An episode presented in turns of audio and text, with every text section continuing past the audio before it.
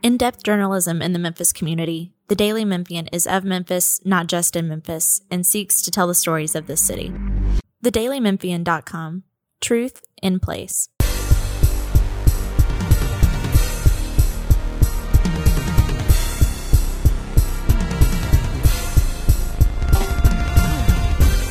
Welcome to the Daily Memphian Tigers podcast. I'm Jonah Jordan, the Memphis Tigers beat reporter at the Daily Memphian, and today I'm joined by Anthony Sain from the Flyer and the Outsiders podcast. He's been doing a little bit of a media blitz here lately. How you doing, man?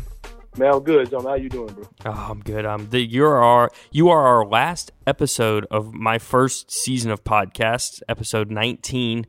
Um, how's that make you feel? I, feel, I think you should feel pretty good about it, personally. Yeah, man, I feel pretty good about it, bro. Yeah, that's like a that's a big deal. Yeah, man, just yeah, just clean up hitter, bro. All right, so we're gonna talk a little Tigers today. I know you're you're a pretty big Tiger fan. You go go back a long time. You've been around the program a long time. Um, is that a backhanded way of calling me old, Jonah? Is that, is that what you're Yeah, yeah. I mean, you are okay. old. All right, we're gonna roll. Yeah, we're gonna roll with that then. my dad used to say that I'm burnt out, but I'm still smoking. So I'm, I'm gonna adopt that one. all right. All right. Okay. So we'll get to it. You've been a uh, you've been around the Tigers a long time, like I said. Have you ever seen anything Yep. like what Penny's doing right now? To you, has this ever happened before?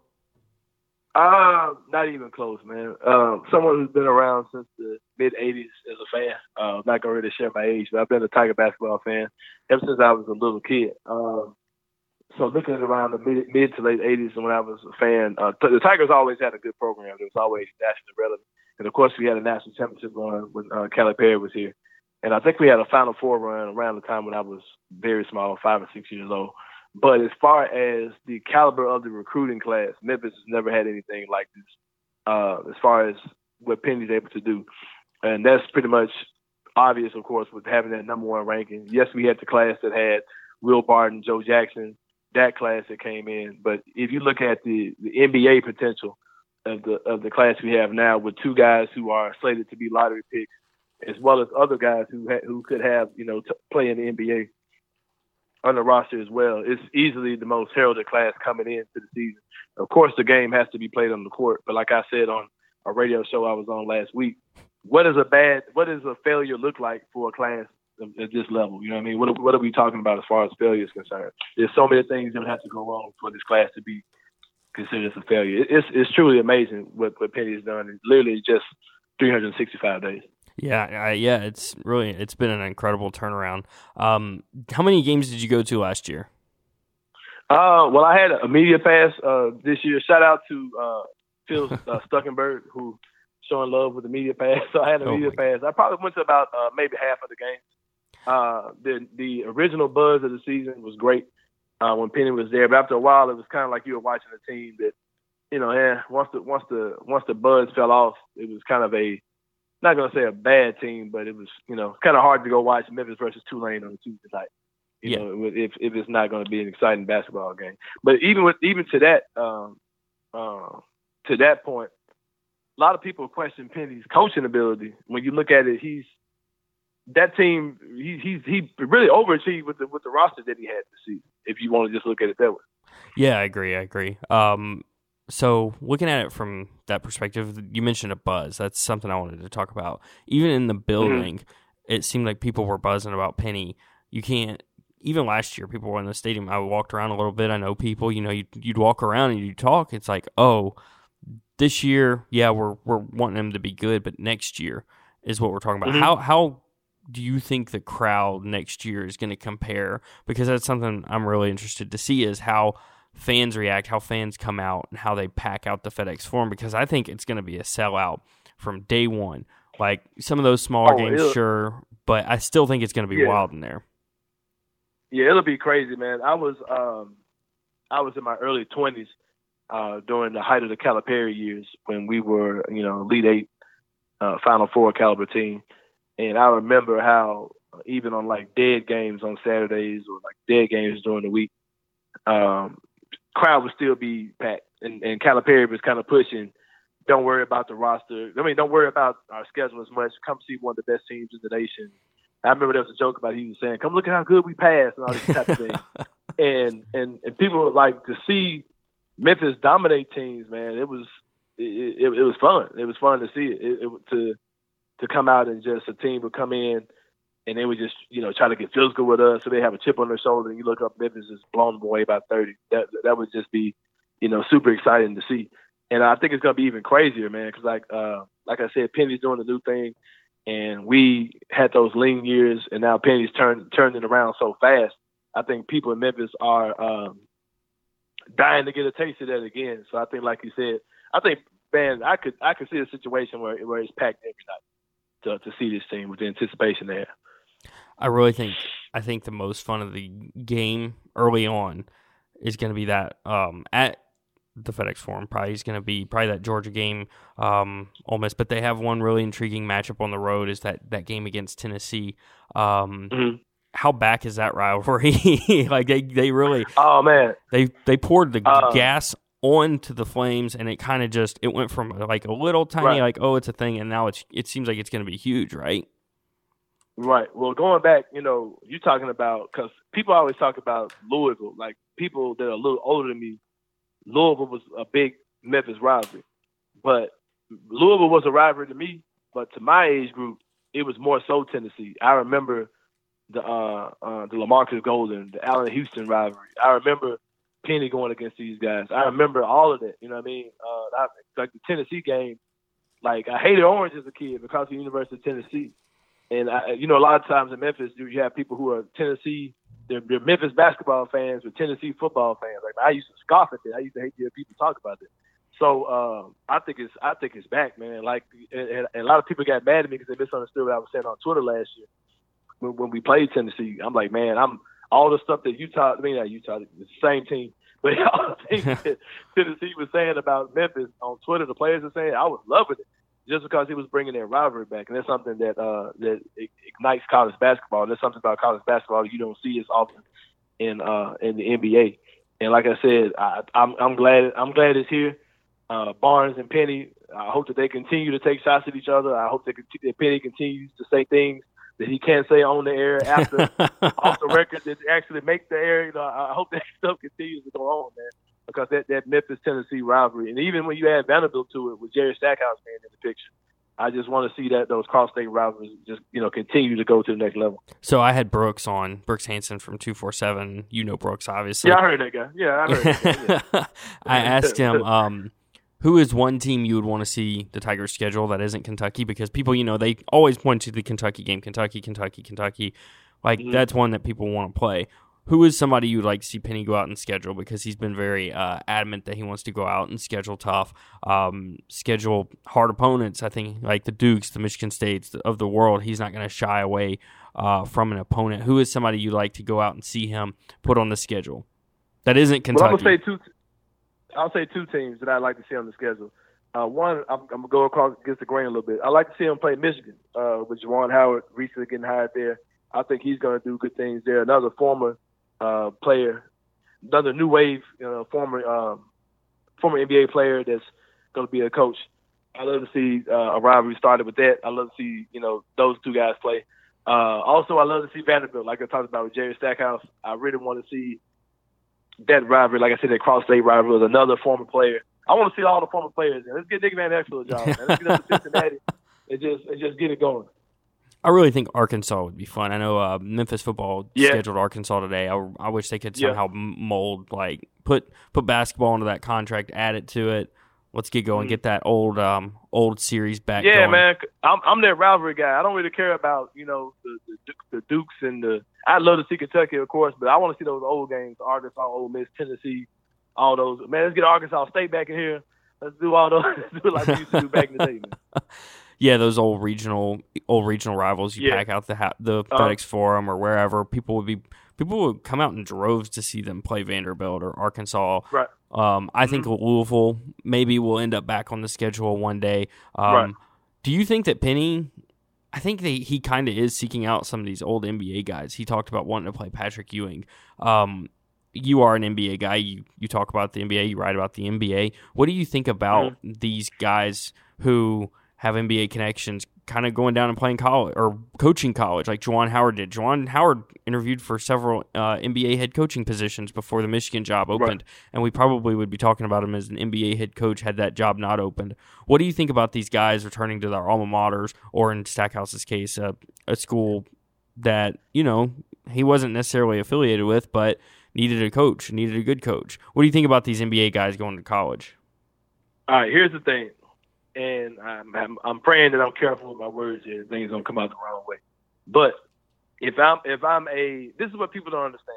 Like for someone who's my age, these kids' parents are the same age, are the same age group as I am. They know who Penny Hardaway is. They know who Juwan Howard is. They know who Jerry Stackhouse is.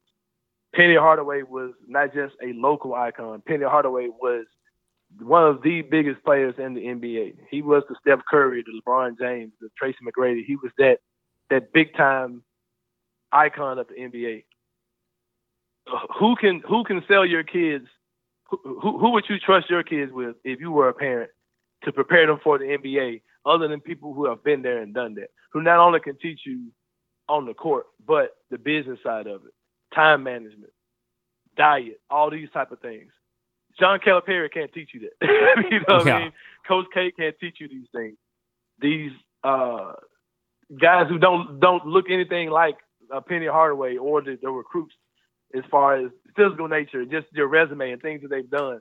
Those guys, sure, they've they've been the coaches that have gotten guys into the NBA, but who could actually prepare you other than guys who who have been through that experience? And I think that's a I think Penny needs to keep that going. I think he needs to continue to get uh, NBA assistant coaches on his staff. I, I, think it can be overkill. I don't think he has to have all uh, NBA coaches. I know he has Tony Battle out there, and, and, I'm a person who I'm I'm down for him bringing another one in. Uh, but I, it may not be necessary to bring another one in because he's got he's got himself. He's got Mike Miller. I mean, but you know, it's definitely a, a great approach that he's doing, and I totally understand what he's doing and how it can affect the kids. Because the people who are shocked about what he's doing as far as recruiting, they shouldn't be. I mean, because this this is a, a former NBA legend who, uh, if you want to talk about unicorns in the city of Memphis, Penny Hardaway is probably the big, bigger unicorn than any of them because college basketball has never seen anyone who has the tools in the toolbox like Penny has as a recruiter and as a coach. Yeah, it's it's really interesting that um, you mentioned his playing experience because I was talking to somebody about this about Juwan Howard the other day, and they were like, mm-hmm. "Why wouldn't we tell a kid, a big man, to go play for Juwan Howard?" You look at what he right. did. You look at his career. I mean, he was a top ten draft pick. Who, I mean, he had an okay NBA career. You know, um, then he went and was an assistant coach at the with the Heat. I mean, he's he knows LeBron. He's tight with all those guys. Like, why wouldn't you want to go learn from Juwan Howard? He's going to exactly. be able to tell you what to do, what not to do. He can give, hey, Chris Webber, here's my guy, so and so. He needs your help. Or if you're a guard, why wouldn't you want to go learn from Penny, a big guard who you know, like like in R.J. Hampton, I, I, thought that was a good point that somebody made to me is that R.J. Hampton could be the next Penny. He reminded a lot of people of that same, not Penny, but in that same mold of player. Why wouldn't you want to go? Or the next Dante Exum. Well, I think he actually is Dante Exum, but you know that's another conspiracy theory. But go ahead. Oh my God, they do look a lot alike. but it wasn't yeah. shocking to me that he went overseas. I mean, people had been talking about it for a long time. Um, mm-hmm. They do have the one scholarship available. Um, from a team building perspective, what would be something you would would you add to this at all, or do you think adding to it may take away from what he has, like that it may mess up? It could be too much. Uh, here's the thing: if, if I felt like they had a position of need, I would say to uh, use another scholarship, use an available scholarship on another player. But I don't really see a, a position of need on the team. Uh, I'm I'm not the person that that wants to talk about log jams, all that type of thing. I don't I don't really think they have a, a big of a log jam as guard as people think they have because if you look at the roster, there's not many true small forwards on the team. So Penny can he can play three guards at a time. So it's it's not as big as a of a guard log jam as people are saying it is. Even if you want to play two point guards and a shooting guard, you, actually you could go you could play a three point guard lineup. You could put all three of your point guards on the court at one time. You could have Alex Lomax, Tyler Harris and Damion on all on the court at the same time. There's, there's so many things interchangeably they can do with their players, which is which is to Penny's credit. I don't think there's any. You hear some people say they need another big man. I don't subscribe to that either because if you have two NBA caliber bigs and or guys that can play front court positions and James Wiseman and Precious Achiuwa, you want those guys on the court as, as, as often as, as possible. Plus, you have guys like Lance Thomas and also uh, DJ Jeffries that can play in the front court. You also have uh, Isaiah Maurice who's there if you need him. I don't think there's a need to bring in another big man. I mean, I, I think that their roster pretty much is fine. And honestly, just putting my heart into it, I'd love to see a kid like uh, Ryan Boyce be awarded the scholarship that uh, that was.